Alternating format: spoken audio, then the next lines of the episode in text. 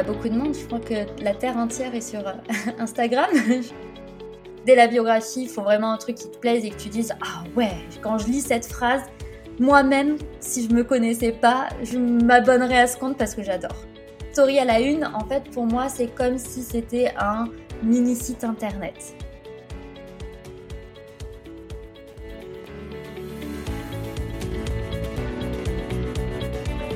Changer le monde, ça passe par changer la place des femmes et mettre en lumière les rôles modèles qui façonnent notre époque en créant une nouvelle économie. Chaque jour, des femmes incroyables entreprennent et définissent leurs propres règles du jeu. Et je rêvais de comprendre comment elles ont fait.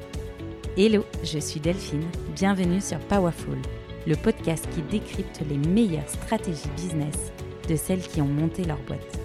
Si toi aussi, tu as une idée folle à laquelle personne ne croit à part toi, alors abonne-toi, parce que tu n'es qu'à un pas de changer le monde et qu'on compte bien te filer nos meilleurs conseils pour que tu réussisses.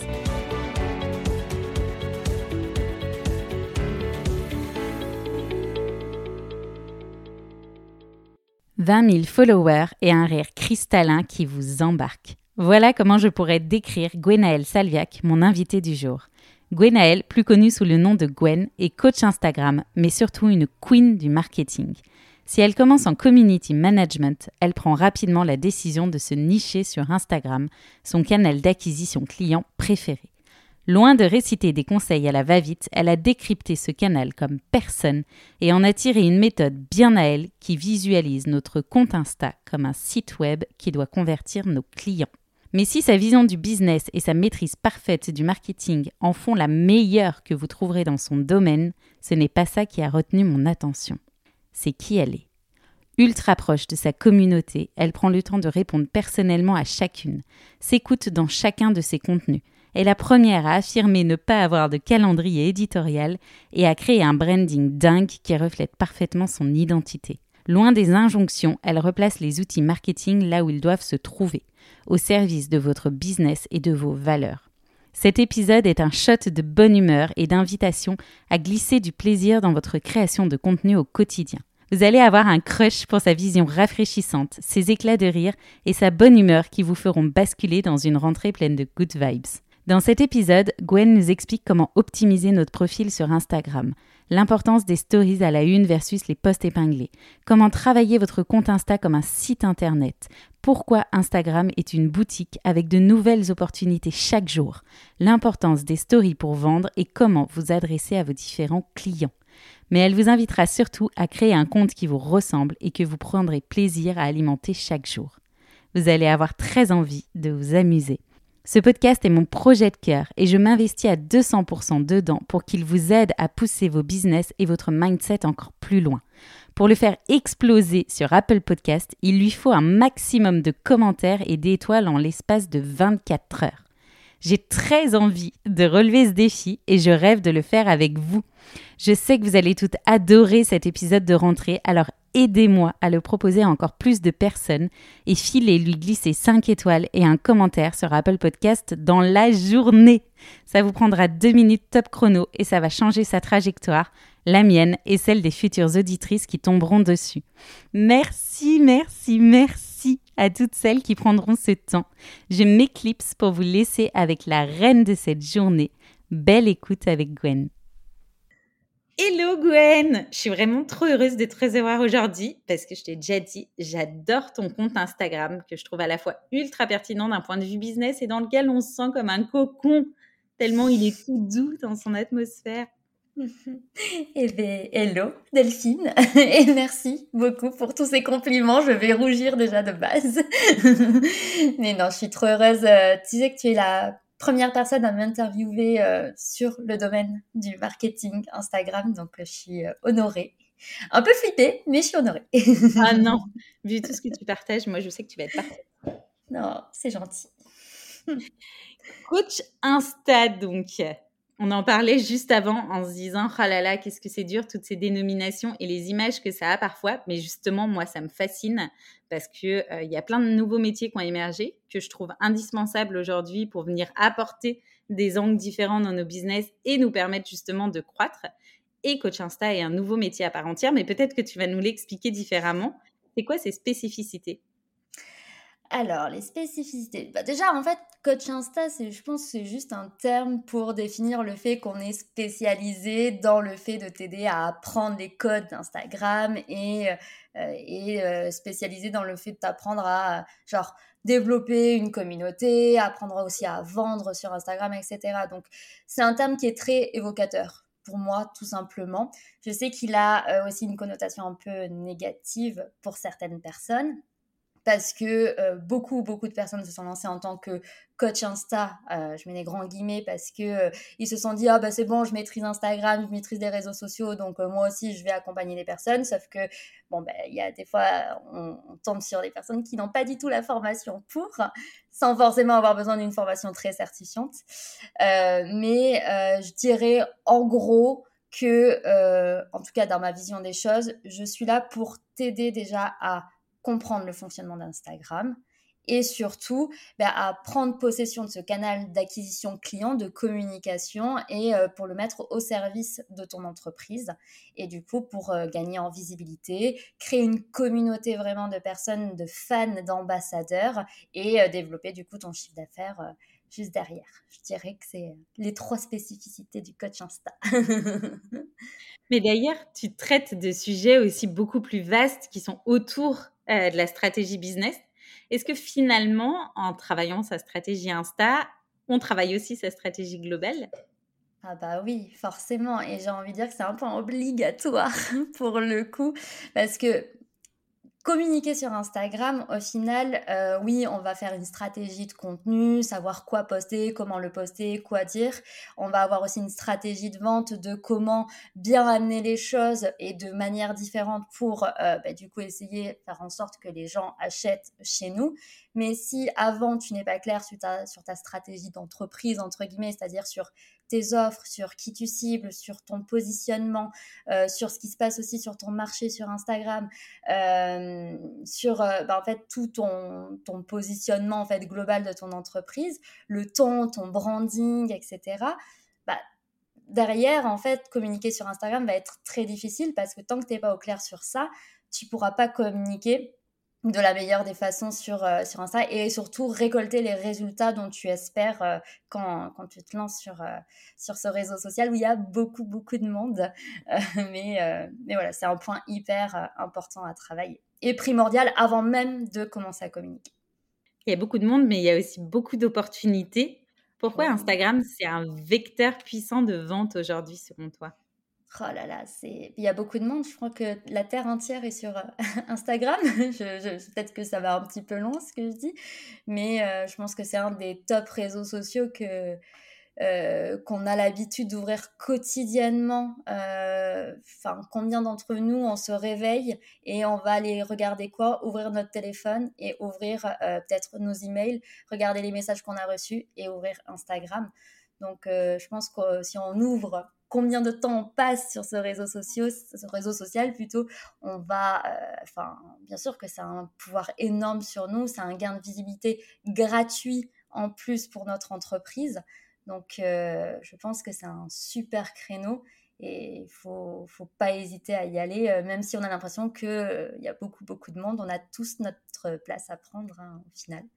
Donc, non, un merveilleux réseau social, en tout cas. Et puis, je trouve qu'il, comment dire, je trouve que, tu vois, il, euh, il englobe un peu tous les autres réseaux sociaux. Parce que euh, tu as le côté très euh, esthétique, un peu comme Pinterest, parce qu'on aime bien quand même les contenus un peu léchés, que ce soit en photo ou en vidéo. Et c'est le, but à la base d'Instagram, c'est de partager aussi bah, tout ce qui est un peu photo. Et derrière, tu as le côté beaucoup plus proche euh, parce que tu peux facilement en fait parler avec ta communauté, avec les DM, les messages privés, les commentaires, alors que tu prends par exemple TikTok, euh, je crois que je suis encore en train de chercher, j'avoue, euh, comment envoyer un message aux personnes qui me suivent. Et je trouve que c'est pas forcément ludique, alors que sur Instagram en fait tout est à disposition pour en tout cas créer un environnement hyper hyper cool pour trouver des, des prospects et des clients. Et même avoir des ambassadeurs derrière. Ouais, puis moi qui ai beaucoup l'habitude de LinkedIn, je trouve qu'effectivement, il y a une proximité qui est créée notamment par le format Stories dont on reparlera derrière, mais euh, euh, qui te permet d'interagir beaucoup plus facilement. Les gens osent beaucoup plus facilement répondre à une story ou ce genre de choses, alors que euh, venir commenter un post, il y a un côté plus engageant que les gens font un peu moins. Typiquement sur LinkedIn, on parle beaucoup d'une majorité silencieuse euh, de ceux qui te lisent mais qui interagissent pas. Alors que sur Instagram, j'ai même, ne serait-ce que côté podcast, j'ai beaucoup, beaucoup plus de retours alors que ça fait moins longtemps que je communique dessus parce que les gens viennent commenter mes stories et me disent ah j'ai adoré ce podcast sans forcément aller faire un commentaire un peu officiel en dessous d'un post. C'est ça. Et puis, on peut même avoir la petite fonctionnalité avec le petit cœur, juste liker les stories, etc. Il y a, y a une sorte de proximité qui se fait avec, comme tu dis, avec les stories. Enfin, limite, euh, comme un influenceur, on partage un peu aussi les coulisses, euh, ce qui se passe dans notre quotidien. Donc, euh, forcément, vu que ça va, on va parler à des humains, on est aussi humain. Donc, de suite, tu as des émotions qui, qui se mêlent et, et je sais pas, ouais, je trouve que c'est beaucoup plus simple en termes d'approche et, et d'échange. C'est une super plateforme, en tout cas, l'Instagram. c'est ma préférée. Est-ce que tu penses qu'elle est plus performante pour certains types de business ou n'importe qui peut se lancer dessus? Franchement, je pense que tout le monde peut se lancer dessus tant qu'il y a notre cible. C'est-à-dire que là, je parler vraiment d'un point de vue euh, entreprise et business. Si ta cible est sur Instagram, euh, carrément, il n'y a pas de raison. En fait, euh, l'idée, c'est que euh, ton job à toi va être de créer du contenu qui va aller toucher en plein cœur, qui va vraiment avoir un, effet de bombe, entre guillemets, dans la vie de ton lecteur et de dire, OK, je vais m'arrêter sur ce contenu-là parce que ça me parle, c'est des mots qui résonnent en moi. Donc, tant que ta cible est sur Instagram et que tu sais comment lui parler, tu peux, tu, peux tout faire. Hein. Il n'y a, pas, a pas de métier plus que Je pense pas. Lorsqu'on arrive sur le réseau, bon, c'est un peu comme partout. Il faut en comprendre les codes pour pouvoir l'utiliser correctement. Pour commencer dessus, euh, ce serait quoi tes conseils pour optimiser son profil, par exemple? Ouh là là là là, il y en a beaucoup trop. bah, je vais reprendre bah, ma réponse un peu de ce que je t'ai dit tout à l'heure, qu'il était primordial au final de travailler d'abord sa stratégie d'entreprise, enfin en tout cas ses fondations d'entreprise avant de communiquer. Et bien du coup, pour optimiser correctement son profil Insta, pour moi, je pense que déjà, il faut qu'on fasse un travail en sous-marin en amont sur euh, bah, déjà quelle est ma niche alors, quand on parle de niche, c'est pas forcément se nicher sur un certain type de, personnes. Hein. Ça peut être aussi une problématique. Enfin, il y a, plusieurs types de niches. Je sais que c'est un mot qui peut faire peur, mais au moins trouver sa niche, son marché, euh, quelle est notre cible spécifique avec qui on veut euh, du coup euh, bah, échanger et, toucher, quel est notre positionnement unique par rapport à cette niche-là et par rapport du coup aux acteurs qui sont déjà présents sur le marché? déjà, je partirai sur cette partie-là qui va être à définir, notre branding, un minimum au moins l'image de marque, euh, comment on va, euh, quel est le ton qu'on va employer, euh, qu'est-ce qu'on veut montrer, pas montrer, enfin voilà, un peu commencer à, définir tout ça. Et après, je dirais une bonne photo de profil avec une biographie qui va parler concrètement à, notre cible, hein. en gros dire qu'est-ce qu'on fait, ce qu'on fait, comment on le fait, qu'est-ce qu'on aide à faire. Et euh, story à la une, très très important pour moi euh, de, les, euh, de les travailler. Et après, je dirais au moins, pour commencer, travailler une douzaine de postes en amont avant de commencer à partager.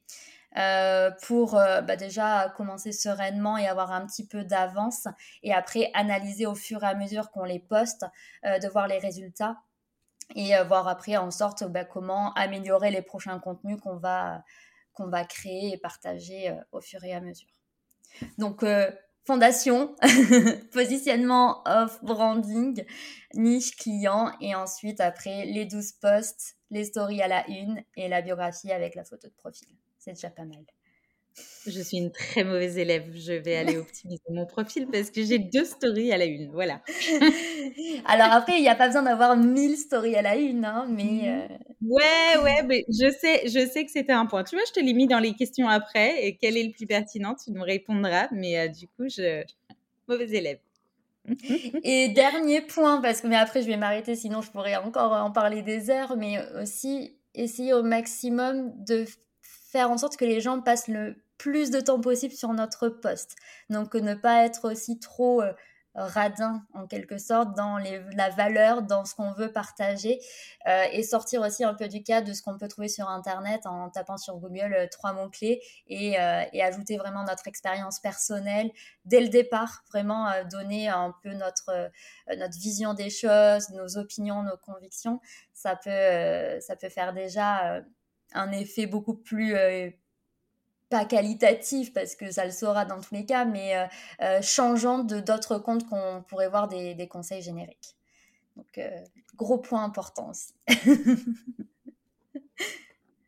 tu nous parlais de l'optimisation de la bio. Est-ce qu'il y a une importance dans le choix des mots-clés qu'on met dans notre bio? Ouais, carrément. En fait, Instagram avant, c'était juste une plateforme sociale où on partageait, on pouvait montrer un peu à nos amis, à notre famille, en gros, ce qu'on faisait et ce qu'on vivait.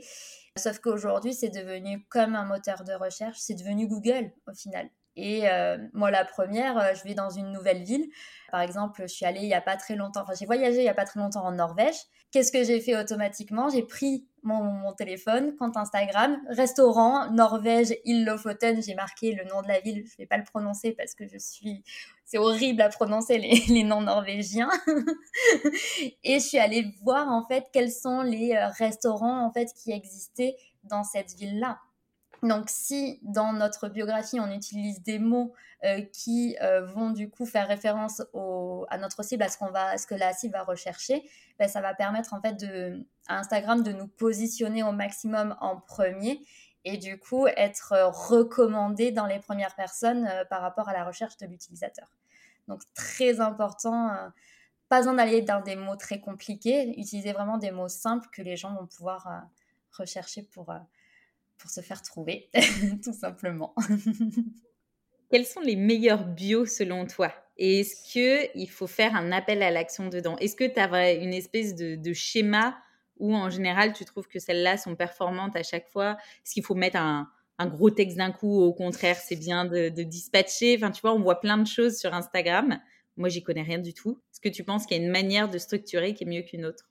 Je pense pas qu'il y ait une manière de structurer euh, qui est meilleure qu'une autre. Pendant très longtemps, et on le voit encore beaucoup, on a la fameuse structure de euh, j'aide euh, X personne, enfin telle personne à faire telle chose. Et au final, je trouve que c'est une bio qui est très générique, très froide et malheureusement, désolée si les personnes qui m'écoutent ont déjà cette, cette, biographie de fait, mais je trouve que ça manque de personnalité malheureusement. Et alors c'est important que la biographie, on sache en fait à qui ça s'adresse, comment on aide les personnes et qu'est-ce qu'on les aide à, atteindre, à avoir, ça c'est très important.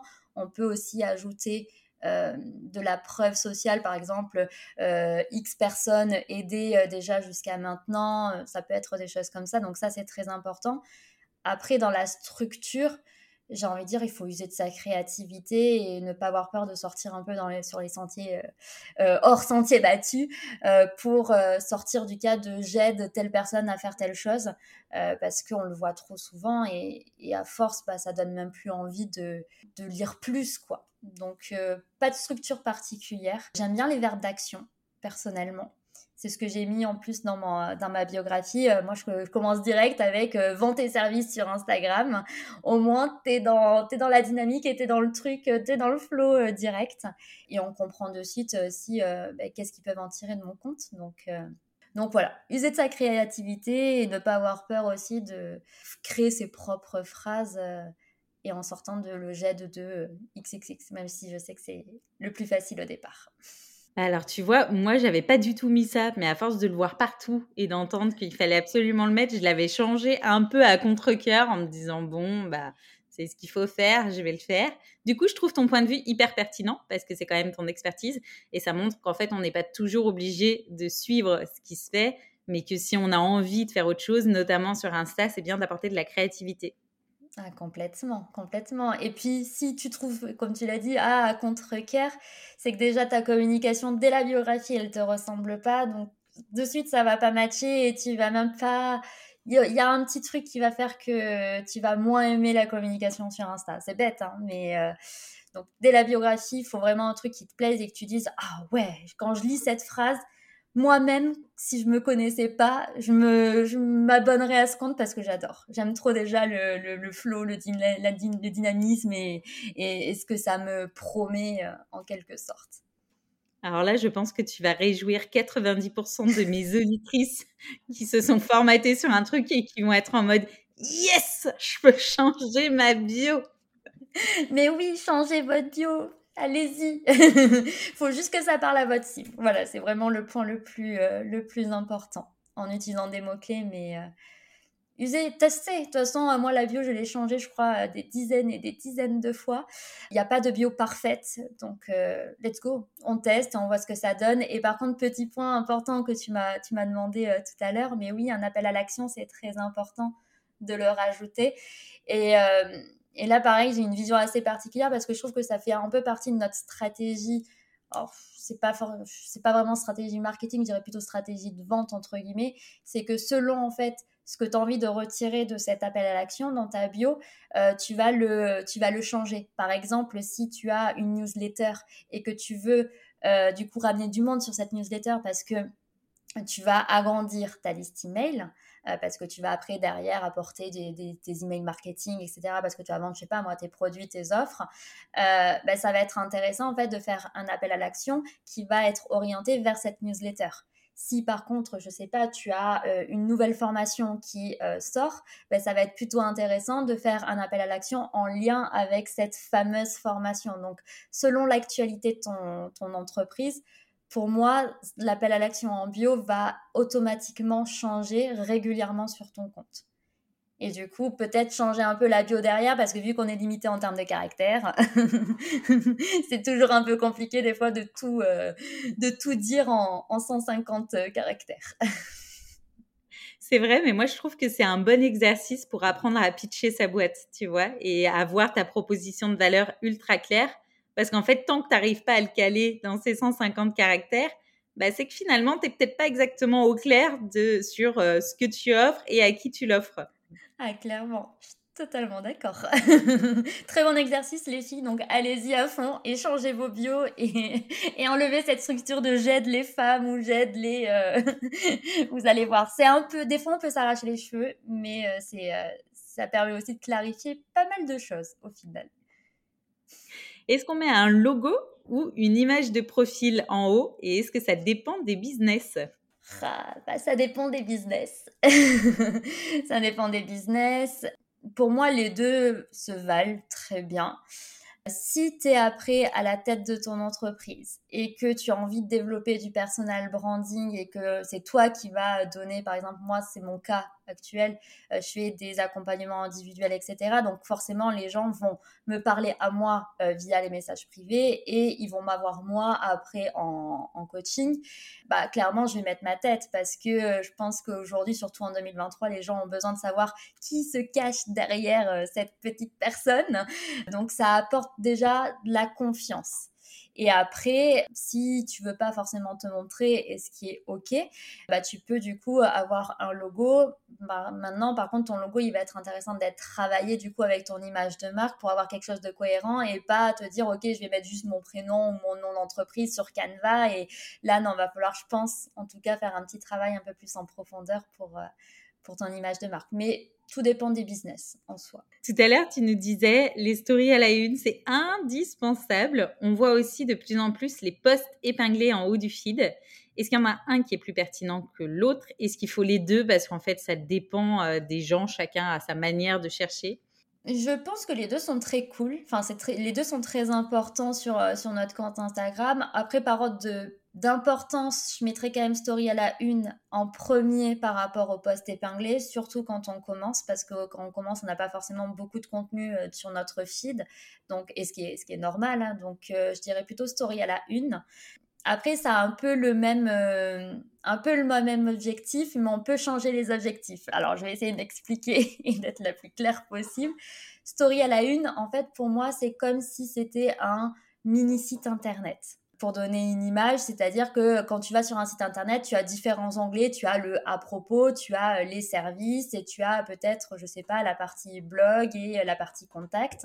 Et bien en fait, ton tes stories la une, ça doit être comme un onglet, euh, comme les onglets de ton site internet. On a besoin de savoir bah, qui est derrière ce compte, c'est quoi l'histoire, pourquoi tu nous présentes tout ça euh, sur ton compte Instagram, quels sont tes produits, quelles sont tes offres, quels sont tes services, parce que tu es là quand même pour monétiser à un moment donné ton entreprise via ce canal-là. L'idée, ça va être aussi important de retrouver, tu vois, potentiellement tout ce qui est témoignage, avis client pour apporter de la preuve sociale et commencer déjà à apporter de la confiance de bah ouais tu travailles avec des gens et ça fonctionne et ils ont des résultats donc de suite là ça peut aussi aider à, à vendre par ce canal là et, euh, et, après, tu peux rajouter ce que tu veux. Tu peux rajouter des, des, des, sais pas, une partie coulisses ou une partie un peu conviction, n'importe. Mais pour moi, ce sont les, les points les plus importants euh, à avoir sur son compte Insta comme sur un, site internet pour apporter de la confiance. Et après, les posts épinglés, hum, je pense que ce qui peut être intéressant, faut pas que ça soit redondant avec les stories à la une, sinon ça n'a aucun intérêt. Je pense que c'est important aussi de les changer régulièrement pour pas qu'on ait l'impression que euh, ce soit toujours les mêmes posts en début euh, de ton feed. Et euh, ça peut être après d'épingler peut-être une transformation que tu as eu ton parcours à toi ou une vision que tu as parti de particulier dans ton domaine d'activité. Je pense que ça va être intéressant d'épingler plutôt des posts où on va avoir plus d'informations sur ta vision des choses et comment tu, euh, tu souhaites les accompagner et ce que tu as envie de leur proposer. Je n'avais jamais entendu cette vision du site internet. Je trouve ça ultra pertinent et on du coup c'est très clair dans qu'est-ce qu'on doit mettre dans les stories à la une, qui des fois, notamment quand tu débarques, peuvent être un peu flous. Tu vois, de se dire bah, qu'est-ce que je mets dedans, euh, quel est l'intérêt? Je trouve que là, on comprend tout de suite quel est l'intérêt Et j'adore cette notion d'avoir un mini site internet finalement sur son compte Insta. au final, notre compte Instagram, c'est ça, hein, c'est un mini site internet, c'est juste qu'il est mis d'une autre manière et euh, bah, les contenus sont euh, des vidéos, c'est des carousels, il y a des stories qui durent 24 heures. Euh, au final, c'est la même chose qu'un site internet, juste on va dire un peu plus dynamique, un peu plus euh, un peu plus actif au quotidien qu'un site, on va pas le changer euh, euh, tous les jours. Donc très complémentaire. à quel point la cohérence graphique est indispensable ou pas d'ailleurs sur Insta et comment tu conseilles de procéder quand le visuel n'est pas notre fort? Oh là là, la question qui divise. je sais qu'il y a beaucoup on a, il y a plusieurs teams. Hein. Il y a la team de euh, non, euh, si ton feed il ressemble à rien. Alors j'exagère, hein, je caricature un peu, euh, mais c'est pas grave, c'est le fond, c'est ce que tu dis qui est le plus important. Je suis d'accord avec ça, mais je pense très sincèrement quand même que si ton feed est un minimum joli et bien présenté et agréable à regarder, ça fait quand même une grosse différence dans le fait de capter des nouvelles personnes, de d'agrandir sa communauté. Et pour aller plus loin donc sur ta question de la cohérence graphique, ben, ça permet en fait tout simplement aussi de devenir mémorable à force, force de voir d'utiliser toujours les mêmes typographies avec les mêmes couleurs, avec le même ton de voix. C'est ce qu'on appelle au final la régularité sur Instagram. Hein. C'est pas juste ah c'est bon je fais trois posts par semaine et je suis régulière. Non, ça va au-delà de ça. Ça va vraiment jusqu'à est-ce que je porte le même message continuellement? Est-ce que j'ai toujours les mêmes convictions, même si on évolue en tant que personne, on a, on a cette, cette, cohérence dans tout ça. Notre identité graphique, c'est la même chose. Et ça permet d'être reconnaissable et de se faire mémoriser. C'est pas très français, je pense. Mais euh, le Graal, c'est euh, qu'on tombe sur un poste à toi et euh, juste avec le visuel et les couleurs, sans regarder le nom du compte, on sait que c'est toi. Et quand tu as réussi à atteindre ça, c'est top. Ça veut dire que tu es rentré déjà dans la tête, en gros, des gens et, euh, ils ont fait leur petite place pour toi à dire euh, bon, mais ok, quand c'est ces couleurs ou euh, quand je vois telle chose, je l'associe à telle personne ou à telle entreprise. Toi, bon, en même temps, c'est ton métier, mais je trouve que tu l'as hyper bien réussi. La dernière fois, je sais plus pourquoi, je faisais des tests de police et je me suis dit, ah non, là, ça ressemble trop à ce que fait Gwen. on, dirait, on dirait son, ses stories, tu vois. Et du coup, c'est marrant parce que je me suis dit, c'est fou parce que même sur euh, les stories et les couleurs qu'on utilise, les polices, etc., on peut créer une identité à force d'utiliser euh, toujours les mêmes. Complètement. Et puis, de la retrouver, tu vois, sur les stories, euh, parce que c'est pareil. Et la même chose quand on met euh, sur notre lien en bio, si on fait un Linktree, pareil, ça va être important d'avoir la même cohérence sur son site internet aussi, parce que ça apporte aussi de la confiance et un côté professionnel de dire, ok, je suis au bon endroit et n'importe où je vais dans n'importe quel canal de communication autre qu'Instagram.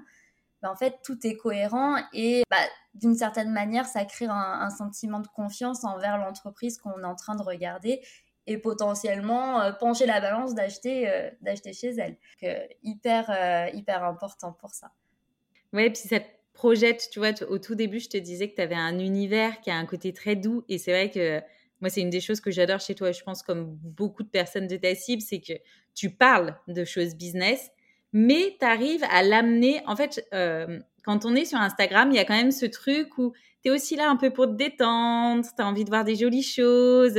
Et du coup, d'avoir ce côté un peu doux qui t'embarque dans un univers tout en te glissant des sujets sur lesquels il faut que tu travailles, bah, ça vient planter des graines sans être trop violent, tu vois. C'est-à-dire que si tu es en train de regarder ton Insta à 23 heures, bon, tu te prends pas une espèce de truc trop violent qui va tourner dans ta tête toute la soirée. C'est ça, oui. Après, tout dépend aussi de la personnalité. Mon univers est doux parce que euh, je suis comme ça aussi euh, au, quotidien. Et euh, voilà, je suis très chill et je, enfin voilà, je suis pas quelqu'un qui est ultra énervé ou qui va parler très très vite. Donc forcément, j'essaie de le faire ressentir dans mes vidéos. sinon, ça serait ce serait un peu flouer les personnes, enfin, je sais pas si c'est le mot, mais euh, quand les personnes après achètent euh, avec moi, qui deviennent, qui viennent un accompagnement individuel, L'objectif, c'est qu'ils retrouvent la même personne qu'ils ont vue sur Instagram en accompagnement parce qu'ils ont acheté aussi cette personne-là, ils ont acheté ma personnalité et ma manière de parler. Donc, s'ils voient deux personnes après différentes, ils vont se dire non mais euh, je me suis trompée, c'était pas le bon lien Zoom là, je repars. Donc euh, après un univers, voilà, ça dépend. Euh, on va pas plaire à tout le monde. Je sais que je vais pas plaire à tout le monde et c'est très bien. Et c'est très important de, de, ne pas plaire à, tout le monde pour le coup. C'est intéressant ce parallèle que tu fais avec le fait que derrière, en accompagnement, notamment sur du service, les gens euh, retrouvent la personne derrière et donc à quel point finalement c'est important d'être soi-même et mm. d'avoir une communication et un compte qui nous ressemble parce que finalement c'est ça que les gens viennent acheter. Ah mais oui, complètement au-delà de notre service, je veux dire, il y a des centaines de personnes qui font la même chose que moi, qui vont donner les mêmes types de conseils que moi.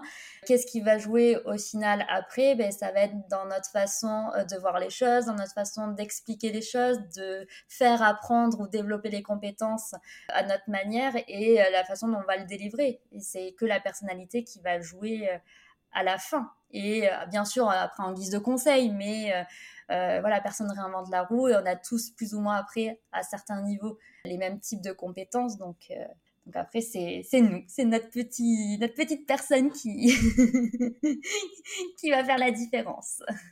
Et dans le fait d'être soi-même, on se disait aussi avant de commencer à enregistrer qu'il y a des personnes qui sont très bonnes pour batcher du contenu, il y en a qui ne le sont pas du tout, il y en a qui ont un calendrier éditorial qui est prêt trois mois à l'avance et d'autres où la veille ce n'est toujours pas prêt et c'est OK qu'il faut aussi suivre notre manière de fonctionner. Est-ce que néanmoins, pour réussir à toucher notre audience, tu penses qu'il faut un nombre de thèmes un peu récurrents dans son calendrier éditorial? Ouais, alors, je suis totalement d'accord du coup par rapport à ce que tu as dit juste avant. C'est vrai que c'était une conversation un peu off, mais euh, euh, moi, euh, je suis la première à ne pas avoir de calendrier éditorial. Je ne batch pas mon contenu parce que en fait, j'ai pas les idées, j'ai pas l'inspiration qui vient en un nombre illimité euh, sur, euh, je sais pas, une plage horaire de deux heures. Donc, euh, c'est pas du tout ce qui me convient. Et pourtant, ça me freine pas dans, ma communication. Après, c'est important quand même d'avoir une certaine stratégie. Et dans la stratégie, forcément, il y a les contenus piliers ou en gros les grandes thématiques de ton compte qui vont toujours revenir. Et au final, c'est là où ta zone de génie va parler.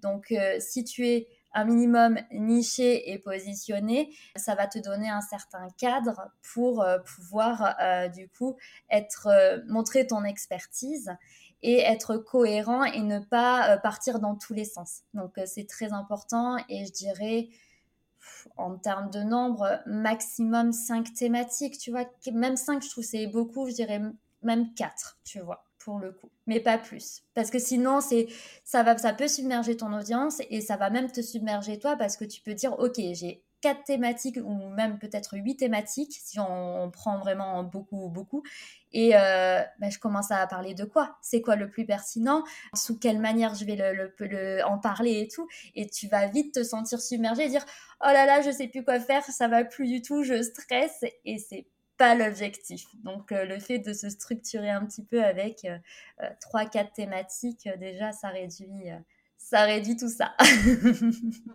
On sent que vraiment les gens vont adorer ce podcast. On lâche du lest. J'espère, en tout cas. C'est très important. Ah bah moi, je, suis un peu convaincue là-dessus aussi. De toute façon, je n'invite toujours que des personnes qui, qui lâchent du lest. On est, on est très chill dans ce, dans ce podcast. Parfait. On se retrouve bientôt pour un, petit terrasse café cocktail. Euh, moi, ça me va. Hein. Comment on peut faire croître son audience sur Instagram? Ah bah, contenu, contenu, contenu. Hein. Régularité, constance, analyse. Je sais que l'analyse, c'est pas forcément le point le plus euh, plaisant de beaucoup de personnes. Regarder les statistiques, etc. Mais au final, en fait, il faut prendre Instagram pour faire croître une audience et créer une communauté. Au final, c'est savoir capter, en fait, parler le, le mieux le langage de ta cible. T'as pas besoin d'être le meilleur dans ton activité, t'as pas besoin d'être un ponte dans ce que tu fais. Mais tant que tu parles le vocabulaire et le langage parfaitement de ta cible, tu sauras en fait arrêter le scroll, comme on dit sur Instagram, et du coup faire mouche et vouloir lui donner envie de regarder un peu plus ton compte et ce que tu proposes. Donc pour moi, c'est le point le plus important, et je sais qu'on revient toujours, toujours à ça, mais c'est notre client en final. Qu'est-ce qu'il veut? Quel, quelle est la manière dont il aborde sa situation, ses problèmes et aussi ses objectifs et sa vision et ce qu'il veut atteindre. Et ça va être de créer du contenu autour de ça en intégrant bien sûr notre expertise pour le guider au mieux. Donc euh, comment croître Contenu à fond, focus au maximum sur son contenu et échanger beaucoup aussi avec sa communauté, les gens. Hein. De toute façon, euh, plus tu échanges avec les gens, plus tu sauras aussi euh, bah, avoir d'autres inspirations, d'autres idées et euh, la régularité. Et savoir analyser aussi ce qu'on fait, toujours prendre du recul de non, on n'a jamais tout testé, non, on n'a jamais tout fait. S'il y a d'autres comptes, même si tu as l'impression que euh, euh, tu donnes beaucoup plus de valeur, mais que l'autre compte qui donne quasiment rien et qui a plus de monde, il faut se poser la question de pourquoi la personne a plus de monde que toi. Est-ce que c'est dans la façon dont les visuels sont présentés, dans la façon dont la vidéo est amenée, dans la structure de ton titre, dans les mots employés? Il faut vraiment analyser un peu tout ça. Et puis Instagram, faut se le dire, il faut être honnête, c'est un jeu long terme. Donc si t'es pas prête à, à, jouer ce jeu au moins pendant plusieurs mois, voire des années, ne va peut-être pas sur Instagram. Euh, parce que sinon tu risques de, vite euh, en avoir marre et, euh, de dire genre ah, Instagram m'a épuisé. je dis pas qu'il n'y a pas des hauts et des bas, hein. même moi des fois Instagram me saoule, hein. ça arrive. Mais en même temps, voilà, je prends des pauses et je reprends du service quelques heures ou quelques jours après. Quand tu parles d'échanger avec sa communauté, est-ce que tu penses que c'est euh, pertinent quand des personnes arrivent sur le compte d'aller leur parler? Et est-ce que c'est par exemple intéressant de le faire au début? Est-ce que quand notre audience grossit énormément, je sais plus toi combien tu as d'abonnés, mais euh, je me dis au bout d'un moment, c'est peut-être compliqué de, suivre le fil s'il y a des dizaines et des dizaines de personnes qui arrivent chaque jour. Est-ce que c'est important au tout début pour renforcer? Est-ce que tu conseillerais de le faire tout le long? Ouais, je trouve que c'est une bonne pratique. Alors moi, clairement, je ne le fais plus du tout parce que euh, je n'arrive pas à suivre simplement. Déjà que je mets des fois beaucoup de temps à répondre aux messages privés, euh, c'est pas forcément facile vu que je suis, toute seule à, tout gérer. Mais au départ, quand on commence, ouais, je trouve que c'est une bonne pratique. Mais il, y a, enfin, j'aime pas dire qu'il y a une bonne manière de le faire, mais l'idée c'est que il faut se mettre à la place de la personne qui s'est abonnée à notre compte peut-être qu'elle n'a pas forcément envie de parler avec nous dès le départ. Donc, vaut mieux pas lui envoyer à peine arrivé un gros message pavé en mode bienvenue, je suis trop heureuse. Si tu as des questions, n'hésite pas et retrouve donc tu vas pouvoir retrouver dans mon dans mon compte Instagram tel type de conseils, etc., etc waouh, c'est comme si tu rentrais dans Sephora. à peine t'as mis un mot, un, pied dedans, et t'as la, t'as la nana avec son, nouveau parfum Dior ou Yves Saint Laurent parce qu'elle est objectivée là-dessus et qu'elle te dit, oh, est-ce que vous avez découvert le nouveau parfum? Genre, je viens juste d'arriver en fait dans Sephora. Laisse-moi tranquille. Et si j'ai besoin, bien sûr que je viendrai te parler. Je suis, euh, je suis pas non plus euh, euh, quelqu'un qui parle pas. Donc, je pense que c'est une bonne pratique, mais peut-être envoyer quelque chose de très court et de désintéressé. Et euh, j'ai une anecdote, si, tu, si on a le temps, je peux te la raconter. c'est que euh, je m'étais abonnée à un compte euh, qui ont pas mal de followers. Et elle, donc c'est très cool parce qu'elle m'a envoyé un message privé pour me souhaiter la bienvenue. Donc je me dis waouh, ok, avec autant de nouveaux follow enfin de, followers et tout, euh, elle m'envoie un message personnalisé, euh, franchement euh, trop bien. Mais par contre, elle m'a envoyé un message vocal. Et là, ça a tout tué parce que je me suis sentie, je sais pas, trop d'emprise sur moi. Je sais, sais pas comment expliquer ça. Et du coup, je me suis désabonnée du compte, alors que les, contenus avaient l'air bien et tout, mais juste parce que ça a été trop intrusif dès le départ j'ai fait non, je, je, peux pas. Donc voilà, c'était l'anecdote, mais c'est une bonne pratique à, à, utiliser à bon escient. C'est intéressant ce que tu dis parce que on est beaucoup, je pense, euh, moi la première, tu vois. Des fois, tu arrives sur des comptes Insta et effectivement, tu reçois un message dans la seconde et tu es un peu en mode euh, je viens de rentrer dans la boutique, comme tu le dis. C'est ça. Laissez-moi respirer. Et je trouve qu'il y a des personnes qui arrivent très bien à le faire, ou souvent tu reçois le message, mais alors par contre, je pense que ça demande un suivi un peu drastique, deux, trois jours après, tu vois, où tu as eu le temps d'aller d'arriver un peu dans l'univers. Et là, effectivement, si tu reçois quelque chose de très court et d'un peu sympa, tu te dis, ah bah chouette, euh, la personne prend le temps et en même temps, je me sens pas euh, accaparée tout de suite, quoi. Mais c'est un équilibre qui est euh, pas facile à trouver. Et c'est bien de préciser qu'il y a aussi beaucoup de gens qui n'ont pas envie de se faire harceler dès la seconde où ils arrivent sur ton compte. Bah, faut prendre aussi une autre façon de faire. Nous, quand on s'abonne à des comptes, on n'a pas forcément envie que le créateur nous envoie un message ou autre parce que bah non, on aime bien ton contenu, on aime bien ce que tu fais, ce que tu enfin ce que je vois en stories et tout, mais euh, peut-être que je suis pas apte encore ok sur le fait que ben on aille plus loin dans cette euh, dans ce lien qui peut se créer et c'est normal hein. donc euh, je pense qu'il faut y aller doucement quelque chose de très désintéressé surtout au départ si on veut faire un petit message et euh, et puis sinon après avoir une discipline drastique je pense pas mais euh, tu vois, tu peux dire par exemple une fois par semaine, tu regardes les. maintenant, on peut filtrer en plus les notifications si, si c'est arrivé sur chez tout le monde, et tu dis ok, ben, je prends toutes les nouvelles personnes qui sont arrivées et je regarde et je leur envoie un petit message comme tu dis, euh, un petit truc euh, très cool et, ça peut être bien une fois par semaine, une fois toutes les deux semaines, tu vois, comme ça, ça laisse le temps aussi aux personnes de, de s'acclimater à l'univers et, à ce qu'on partage. Est-ce que pour faire grossir son audience, c'est pertinent de changer régulièrement la localisation qu'on met dans les posts ou euh, dans les reels, peu importe, pour essayer d'aller toucher de nouvelles audiences qui nous auraient peut-être pas vues si on est toujours au même endroit? Carrément. Alors après, pareil, ça dépend du business. C'est-à-dire que si toi, tu as plutôt une cible locale et que, euh, je te dis, euh, je te prends un exemple, tu es fleuriste euh, dans la ville de Nantes, ça va être intéressant de mettre que des localisations au niveau de Nantes et sur les communes aux alentours. Par contre, si, comme moi, tu peux autant avoir des personnes qui habitent en Suisse que à Paris, que à Marseille, que je sais pas où, bah clairement, j'ai envie de dire, euh, let's go, à toutes les villes de France ou les endroits où ils parlent français, en tout cas, si tu es vraiment sur la partie euh, français, enfin francophone, euh, de, de mettre ça et de switcher pour avoir des, bah, toucher une autre audience. C'est marrant parce que moi, c'est ce que je fais, par exemple. Et souvent, je reçois des petits messages, ah, pas plus tard qu'hier, une nana, ah, j'espère que c'est pas trop intrusif et tout. Et oh, trop mignon en plus ces messages. Elle me dit, ah, j'ai vu que sur ton dernier post, t'as mis Saint-Raphaël, t'es à côté de chez moi. Euh, ça serait trop bien de, genre, si ça dit, de, de, se rencontrer. Et je, je lui ai pas répondu encore, mais je, je lui ai dit, bah, en fait, j'habite pas du tout Saint-Raphaël. je suis actuellement à Narbonne chez mes parents, en vacances. Enfin, pas en vacances, mais en, en, digital nomade, si on peut appeler ça comme ça. Et, euh, et voilà. Mais au final, ça prouve que je touche aussi des personnes euh, de, de la ville Saint-Raphaël euh, à ce moment-là. quoi. Donc ouais, pertinent, si tu fais pas du local. Et est-ce que les Reels sont indispensables aujourd'hui pour gagner en visibilité? Comment ça se passe au niveau de l'algo d'Instagram? As-tu les petits secrets? Je crois qu'ils vont vraiment, vous allez vraiment aimer le podcast. non, c'est pas obligatoire.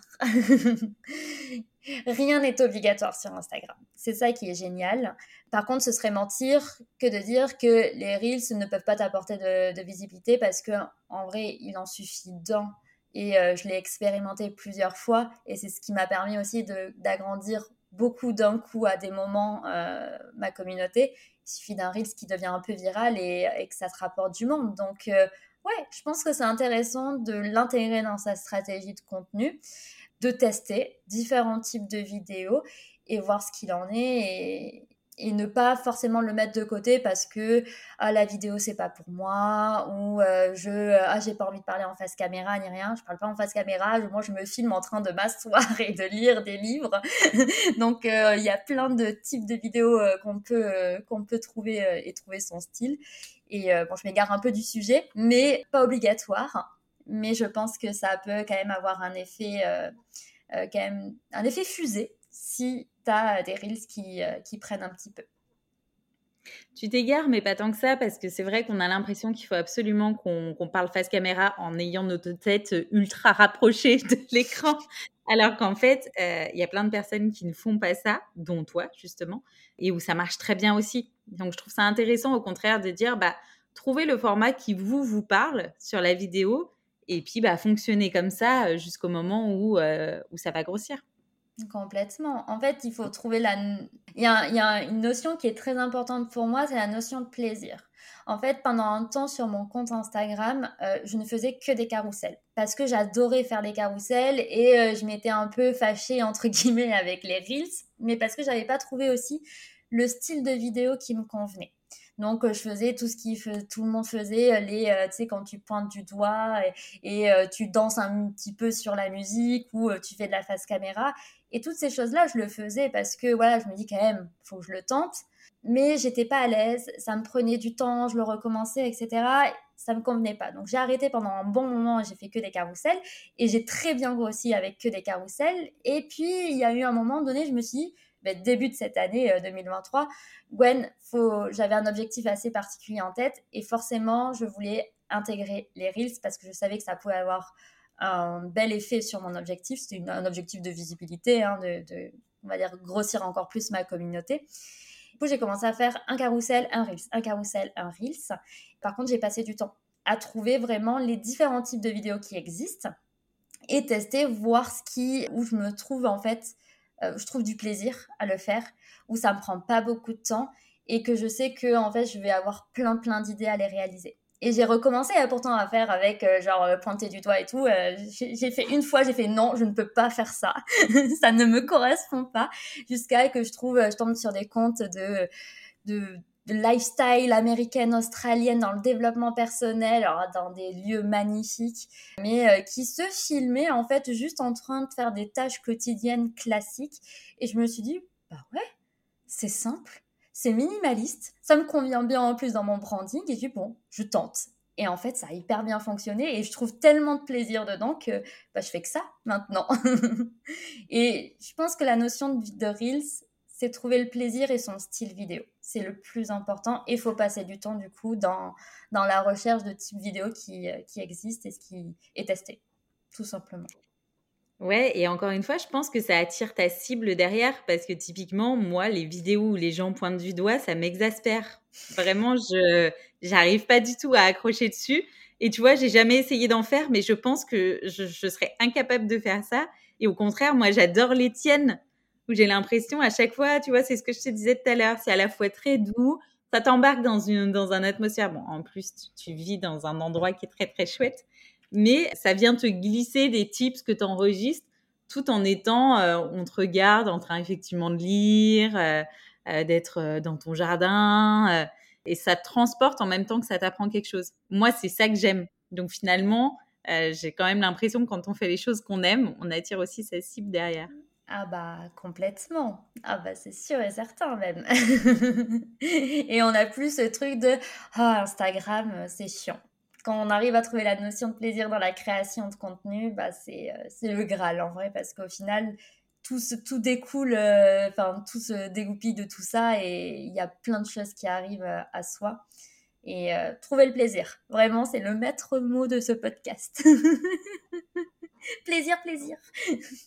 Attirer ses clients de cœur, c'est bien, mais ensuite, il faut qu'ils achètent.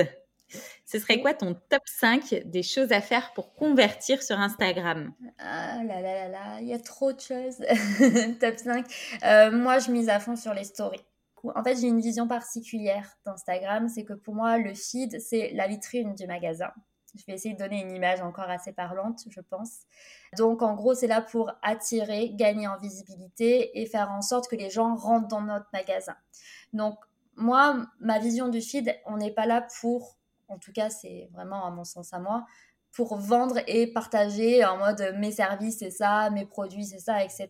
Ça va être de, de les amener d'une autre manière et d'apporter des conseils. Alors là, je suis plus orientée service que produit pour le coup, mais je vais quasiment pas vendre dans mon feed. Je vais utiliser des appels à l'action à la fin, description, etc. pour driver du trafic, mais je vais pas vendre en direct. Par contre, les stories, c'est l'intérieur de mon magasin. Donc, c'est-à-dire que j'ai réussi à attirer les gens euh, grâce à ma vitrine. Et quand ils rentrent dans mon magasin, ben, c'est là où ils vont découvrir un peu une expérience un peu VIP, exclusive, unique, l'ambiance de mon magasin et euh, comment euh, du coup on peut se sentir et comment c'est rangé, comment sont mes process, comment ça se passe au quotidien, etc. Et c'est là en fait où je vais vendre facilement, enfin facilement, on s'entend, euh, à, à ma communauté parce qu'en gros c'est des personnes que j'ai déjà qui, qui, sont attirées par mon feed, qui sont limite en fait déjà converties en prospects parce qu'ils ont vu la qualité de mes conseils. Et donc, quand ils arrivent dans mes stories, tellement je donne de valeur dans, dans mon feed, qu'ils sont bien sûr prêts à, entendre que je vends quelque chose.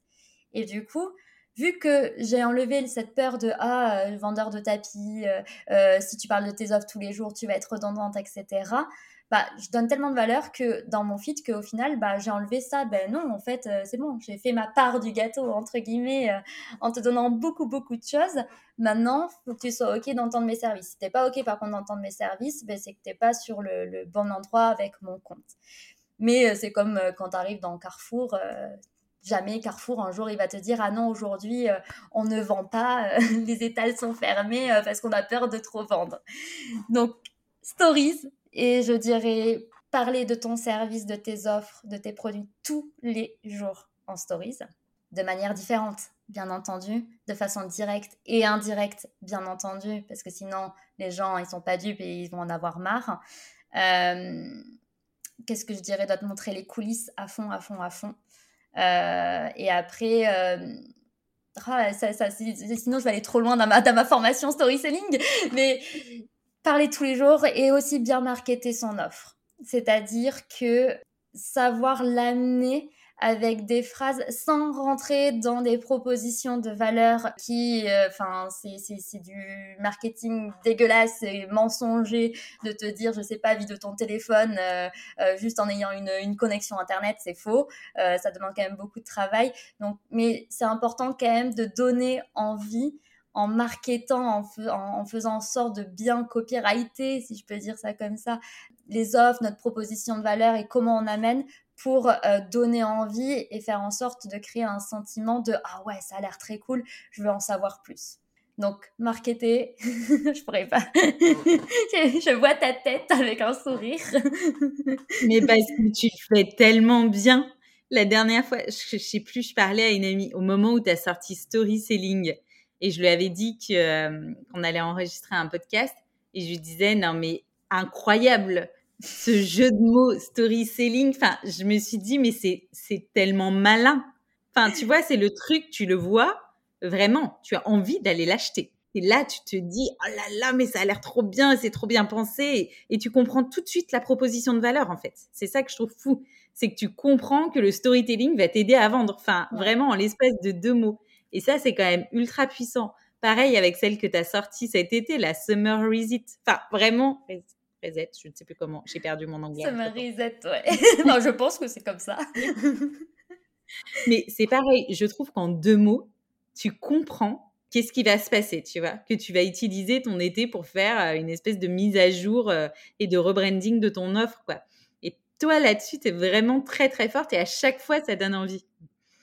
Tu as d'ailleurs des formations, si certaines nous écoutent et qu'elles veulent absolument faire la même chose. Je crois que Gwen a des formations sur le sujet. Bah, du coup, sur le côté proposition de valeur pure et dure, non, pas encore, mais ça peut être une idée de masterclass, du coup, à faire à suivre. mais euh, ouais, bah, en fait, c'est ce que j'entends par marketer son offre, c'est-à-dire trouver, genre, il n'y a pas de nom parfait, mais que ça soit évocateur, et euh, dans la phrase après explicative, que ça donne envie, et après, dans la manière de délivrer, d'expliquer, en fait, d'amener les gens d'un point A à un point B, et à la fin, le point B, c'est, bah, en gros, est-ce que tu veux, tu veux rejoindre un peu la famille de mon offre ou pas? Et euh, ça, va être, euh, ça va être là de développer ses compétences de vente. Et la story est hyper cool pour le coup dans ça, parce que euh, ça dure que 24 heures. Donc du coup, tous les jours, bah, après 24 heures, ça s'efface. Donc tous les jours, tu as une nouvelle occasion de reparler de ton service ou de ton produit et d'une autre manière différente et de voir en fait bah, comment les gens réagissent et petit à petit, du coup, euh, analyse, enfin améliorer, optimiser euh, ce que tu es en train de raconter et ce que tu es en train de vendre. Du coup, parmi tes meilleurs conseils pour vendre en stories, est-ce qu'il y aurait le fait justement d'analyser? Et de mm. tenter de nouvelles choses régulièrement si on voit que les premières ne marchent pas ou est-ce qu'il y a quand même un peu une stratégie à mettre en place euh, pour que ça, enfin, pour que ça fonctionne? J'imagine que ça dépend de ta cible et tout ça, mais est-ce qu'il y a un peu des grandes lignes? Il y a une stratégie, enfin, oui. Si tu nous révèles tout ton accompagnement, évidemment. Mais euh je vais essayer. Parce que sinon, je, suis, je, suis, partie. Là, on va, on va faire deux heures de podcast. euh, mais bien sûr qu'il y a une stratégie. L'idée, c'est que c'est pas juste partager des stories il faut comprendre quel est l'objectif de ce qu'on partage, quelle est l'intention qu'on va avoir derrière chaque story qu'on partage, qu'on parle de notre service ou pas. Euh, même sur une story très classique de euh, Hello, comment vas-tu euh, Enfin, vraiment le truc le plus lambda qui est important aussi de faire. Mais l'importance de définir l'objectif, le message et l'intention qu'on veut faire par chaque, pour chaque stories. Et après, derrière, je pense qu'il y a un, un point très important, c'est que on n'achète pas tous de la même manière. Et donc, du coup, on a, pour moi, j'ai à peu près euh, vu quatre types de clients phares sur Instagram. Et ça va être important, en fait, de créer des stories et des choses, du contenu pour chaque type de client pour aller venir leur parler à chacun chaque semaine et ce, du coup, d'une manière différente. Et c'est ça où la stratégie va vraiment prendre place parce que euh, si tu es plutôt euh, un client qui va être beaucoup plus axé sur le côté très logique euh, de l'achat. Par exemple, si je vais un petit peu plus loin, bah, il va avoir besoin de certaines informations et peut-être qu'un autre, il va plutôt avoir des vouloir avoir le genre la big picture, genre la grosse transformation sans avoir besoin d'avoir tout le détail de l'offre. Donc, selon le type de client, ça va être important de créer des stories en fonction et du coup de parler de son service d'une manière différente. Donc voilà, ça, storytelling, montrer les coulisses à fond, témoignages, euh, c'est, après c'est des choses basiques qu'on retrouve partout, hein, mais euh, la preuve sociale, bah, c'est très important. Si on commence et qu'on n'a pas de preuve sociale et on a tous commencé de zéro, bah, tes propres résultats, ton propre cheminement, ou alors peut-être euh, commencer à aider des personnes de ton environnement proche, des amis, on n'a pas forcément besoin de savoir que c'est ton frère que tu as aidé, et montrer en fait comment tu as aidé cette personne-là, déjà ça peut apporter de la preuve sociale. Donc, euh, il y a plein de. Après, il y a, y a 11 choses euh, différentes qu'on peut faire. Donc, euh, voilà, il y a tout un terrain de jeu à explorer. Est-ce que sur Instagram, tu dirais que c'est important d'avoir un tunnel de vente ou finalement, est-ce que tout se passe en DM pour la vente? Vaste question. Tunnel de vente, je dirais que non, pas obligatoire. Ça fait quoi? Quasi trois ans maintenant, presque, que je vais être sur Instagram. Et c'est que cet été où je vais commencer à me poser, à réfléchir, à mettre en place des tunnels de vente. Donc jusqu'à maintenant, je vis très bien mon activité j'ai réussi à la développer de manière plutôt cool, en tout cas pour moi, et euh, sans tunnel de vente. Donc non, pas obligatoire tout se passe en DM, oui et non, bah, parce que ça dépend aussi de ton type de client. Il y a des gens qui vont avoir tendance à parler avec toi et être OK de discuter, etc. Donc oui, il va falloir porter son attention sur certaines personnes parce qu'ils vont avoir besoin qu'on les chouchoute, qu'on les rassure et qu'on crée un lien plus humain en plus que euh, notre expertise, nos conseils et nos services. Mais ça peut se passer aussi via bah, du coup un lien en bio, euh, une story à la une ou après remettre sur un site internet. Enfin voilà, il n'y a pas forcément de code particulier et de meilleure euh, façon de faire. Faut tester aussi par rapport à notre audience, hein. comment ils réagissent et ajuster en fonction, hein, tout simplement. Tout à l'heure, tu nous disais que euh, tu avais vu que les Américaines, justement, faisaient euh, des styles de vidéos un peu différents. Moi, j'ai vu aussi sur la partie coaching, notamment, qu'il y en a beaucoup qui utilisent euh, une sorte de stratégie en mode DM-moi tel mot et je t'envoie tel doc gratuit, je t'envoie telle information. C'est quelque chose que j'ai pas du tout vu en France. Et du coup, ça m'interrogeait, est-ce que tu penses que l'utilisation d'Instagram finalement évolue selon les pays et du coup la cible, parce qu'on sait bien que euh, côté euh, profil client et profil d'achat, on est effectivement très différent des Américains. Je pense pas que ça diffère forcément en fonction des pays. C'est juste que nous, en France, on est en retard sur les dernières choses euh, plutôt cool, les dernières techniques, etc. Faut, faut être honnête, les US sont quand même bien en avance sur nous. Et euh, je te montrerai si tu veux quelques comptes qui le font déjà en France, mais tu as Aline de The Bee Boost, je le teste de temps en temps aussi. Alors plus en mode description vers un Reels ou autre, je l'ai testé pour story selling d'ailleurs. C'est une super technique. Clairement, euh, je pense que c'est quelque chose à vraiment implémenter dans notre stratégie, autant pour délivrer un freebie ou augmenter sa liste email, euh, que aussi partager une page de vente de notre service ou pour apporter plus de détails. Par exemple, je l'ai testé avec Storytelling. Je sais que généralement, quand on commente un mot, les gens ont l'habitude de recevoir quelque chose de gratuit. Donc, je me suis dit, bon, ça passe ou ça casse. Et au final, bah, c'est passé super bien parce que je leur ai envoyé ma page de vente donc pour pouvoir acheter potentiellement s'ils le souhaitent mon service.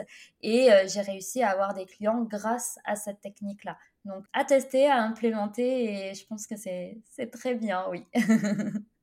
et pour tout domaine, hein, pour le coup.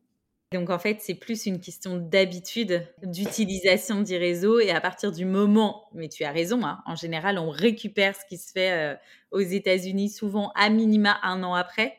Euh, à partir du moment où ça va débarquer chez nous et que les gens vont commencer à avoir l'habitude de procéder comme ça, ça deviendra euh, plus facile, entre guillemets, c'est ça. En termes de technique, je pense qu'en fait, il n'y a pas vraiment de différence entre les pays. Après, selon les activités, le mode de consommation est différent. Je le vois, euh, je sors un peu du cadre, mais pour le coup, tu vois, par exemple, pour tout ce qui est développement personnel, bien-être, hygiène de vie, aux États-Unis, ils vont être beaucoup plus dans le côté préventif et euh, se faire coacher, c'est euh, la norme et c'est classique et faire en sorte de tomber malade en gros, pour eux, c'est très important parce que s'ils tombent malades, bon, ben, ça leur coûte euh, une blinde. Alors que nous, en France, on a un autre fonctionnement et on a plus tendance à, euh, bon, ben, on attend d'être vraiment mal en point pour faire quelque chose.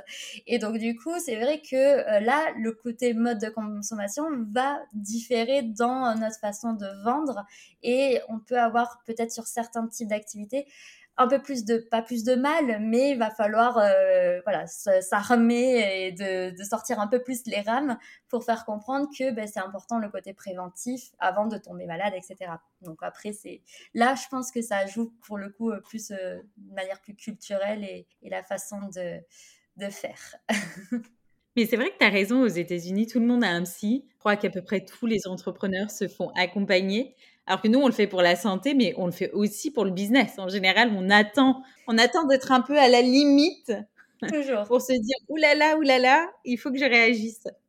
C'est ça, c'est fou. Mais, mais même moi, moi la première, hein, euh, j'ai attendu je sais pas combien de temps pour me dire ah oui j'ai quand même pris du poids avec l'entrepreneuriat et il euh, faudrait peut-être que je me remette au sport. et si j'avais pas eu le déclic de me voir en, dans, le miroir dans une certaine tenue, je me dis bon d'accord, faut vraiment que je fasse quelque chose pour le coup. Alors que pendant euh, un an et demi, euh, on me disait euh, Gwen, fais attention, bouge, marche, va faire un peu plus de sport, fais attention sur le fromage et tout. Moi, je suis mais non, t'inquiète. Ah bah ça, je l'ai eu en plein dans le mille. Donc voilà, c'est notre façon de faire.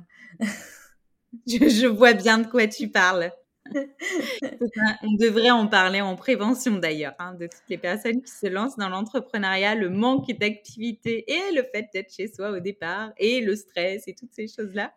Donc en général, tu gonfles un peu quoi. voilà, donc euh, peut-être préparer un podcast spécial santé. Une bonne idée, ça, tient. Il y a de quoi, il y a de quoi dire euh, même au niveau des écrans. Enfin, moi, je passe, je le vois au niveau de ma vue, etc. Je porte des lentilles et ça s'est dégradé depuis que. On va dire que c'est les risques du métier. J'ai une tendinite, genre à cause du clavier et de la souris. Tu dis, mais c'est pas possible. Enfin, c'est, les mots de, de nouvelles générations, peut-être, mais, mais quand même, c'est, fou. Et est-ce que tu aurais une dernière chose, excepté le fait de lancer un podcast sur la santé euh, dans l'entrepreneuriat? Est-ce que tu as une dernière chose à nous partager, un dernier conseil pour les auditrices qu'on n'aurait pas forcément abordé? Ou tout simplement un, shot de good vibes parce que cet épisode sortira à la rentrée et qu'on en a bien besoin quand tout s'accélère et qu'on est en mode bonne résolution Bon, vu qu'on sera à la rentrée, focus je vais, je, vais, je vais parler par tu parce que du coup, j'aime bien parler sur, euh, pour que chacune, chaque personne puisse euh, se reconnaître dedans. Mais focus sur ton chemin et sur ton parcours. Et surtout ne pas se comparer. Alors, je sais que c'est des trucs faciles à dire. En fait, c'est important de faire des études concurrentielles. Attention, ça va être un mélange de, conseils business et, et good vibes.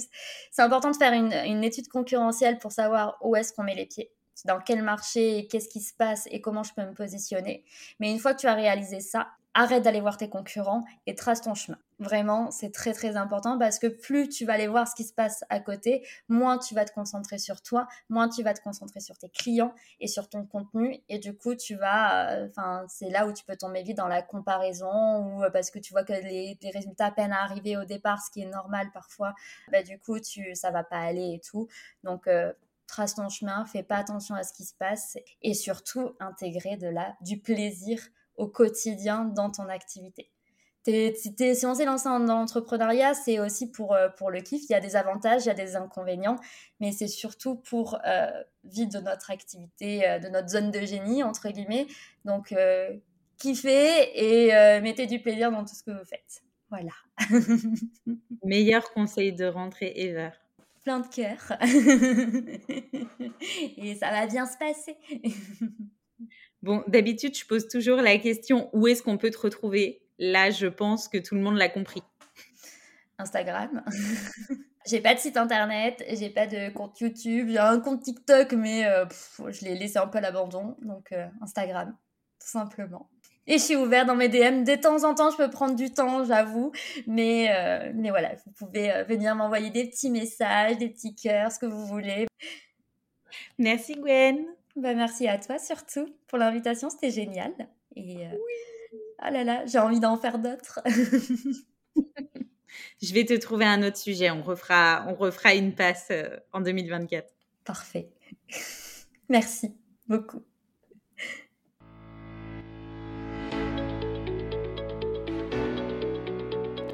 Merci à toutes et tous d'avoir écouté cet épisode. S'il vous a plu, N'hésitez pas à me soutenir en me laissant une note 5 étoiles sur la plateforme de votre choix et à me suivre sur le compte Instagram Powerful Club ou sur LinkedIn Delphine Barnavon.